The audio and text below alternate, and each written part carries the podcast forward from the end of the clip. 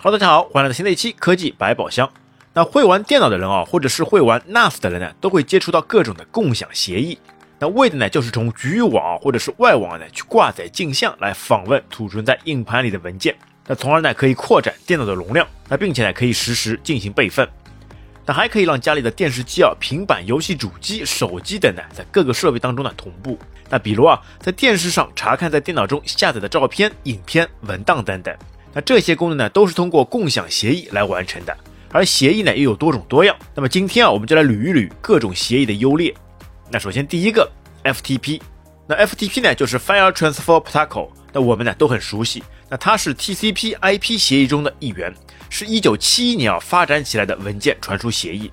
那在互联网的初期呢，除了在地址栏中输入 HTTP 访问网页之外啊，还可以使用 FTP 来直接访问站点下载资料。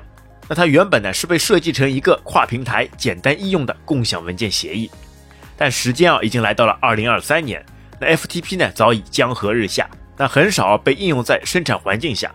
那因为啊现在通过 HTTP 传输文件的高效能啊已经可以完全替代 FTP 的使用场景。那并且啊作为一个老牌的协议呢，其缺点呢也非常明显。那比如啊数据传输不够合理，工作方式设计也不合理，安全认证不完善，那传输效率低下等等。那这是因为 FTP 在传输当中呢就是一个上传和下载的过程，那并不适用于服务器上的文件修改。因为 FTP 呢通常需要先获取远程文件的副本，然后对副本进行修改，那最后啊再将修改后的文件副本上传服务器。那么第二个 SMB 目前在互联网上可算是非常热门并常用的协议了。那么 SMB 呢，就是 Server Message Broker。那这个通信协议呢，是微软和英特尔在1987年制定的协议。那原本呢，只能用于在 Windows 上，用来实现微软主机之间的文件共享与打印共享。但是啊，国外黑客技术大神通过逆向工程啊，推出了修改版本，使其可以在 Linux 上运行。那从而打通了 Windows 和 Linux 之间的文件共享，那并命名为三把。那么自此SMB 也成为了兼容性特别好的协议。那在各平台当中呢都有广泛的支持，那包括了 Windows、Linux、macOS、Android、iOS、iPadOS 等等。那甚至一些嵌入式系统，比如 OpenWRT 挂载访问呢都很方便。那么另外SMB 也是各种电视或者是电视盒子默认支持的协议。那这些电视和盒子呢，通过 SMB 呢访问服务器端的资源，就可以达到播放电影、音乐、访问图片和预览普通文件的目的。那另外SMB 呢还提供了端对端的加密，安全性高，配置选项丰富，那支持 ACL， 并支持多种用户认证方式。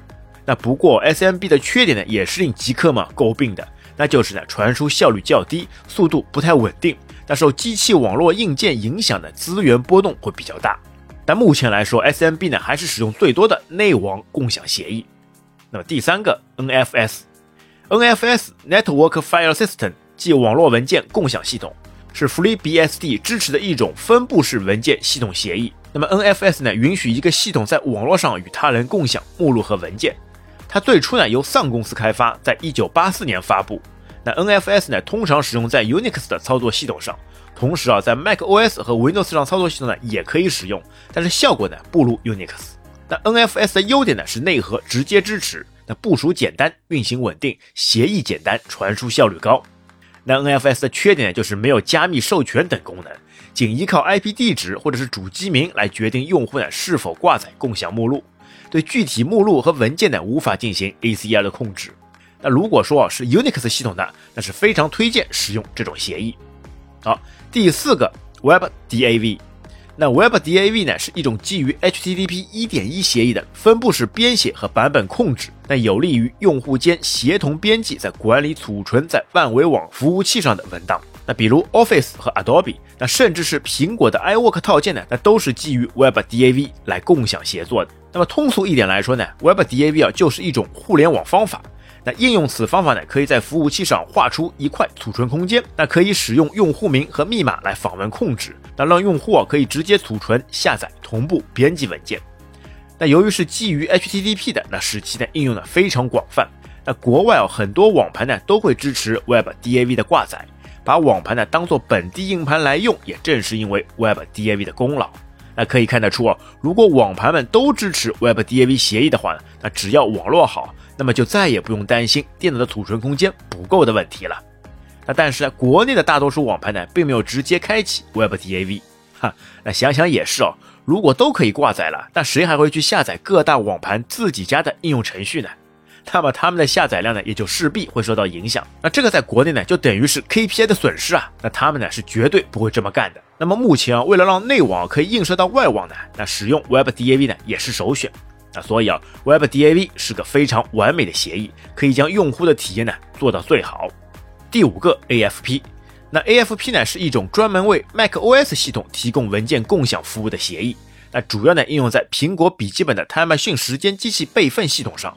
但是呢这东西呢不够完善，复杂使用场景下呢有 bug。那所以现在啊连最新的 macOS 系统也取消了这个功能，而改用 SMB 了。第六个 MTP Media Transfer Protocol， 那媒体传输协议，那主要呢用于传输媒体文件。那么 MTP 呢，在安卓设备上的应用广泛。那使用 USB 线缆连接 Windows PC 和安卓设备的，那总能看到两个这样的选项，那么就是连接媒体或者是仅充电。那么这个连接媒体呢，那默认的文件协议呢，使用的就是 MTP。那么第七个 DLNA， 那么 DLNA 呢，成立于2003年的6月24日，是由索尼、英特尔、微软等发起的一个非盈利性的合作性质的商业组织。那 DLNA 呢，旨在解决个人 PC、消费电器、移动设备在内的无线网络和有线网络的互联互通，那使得数字媒体和内容服务的无限制共享和增长成为可能。那么这个协议的最大功能就是可以以流媒体的形式，类似于苹果的 AirPlay， 那直接把手机上的视频推送到电脑上。好，那以上就是几大主流的共享协议，那希望对你有所帮助。好，那么我们下一期再来看看如何让你的多台电脑都可以串联起来。好，那本期节目就到这边，感谢大家收听，我们下期再会，拜拜。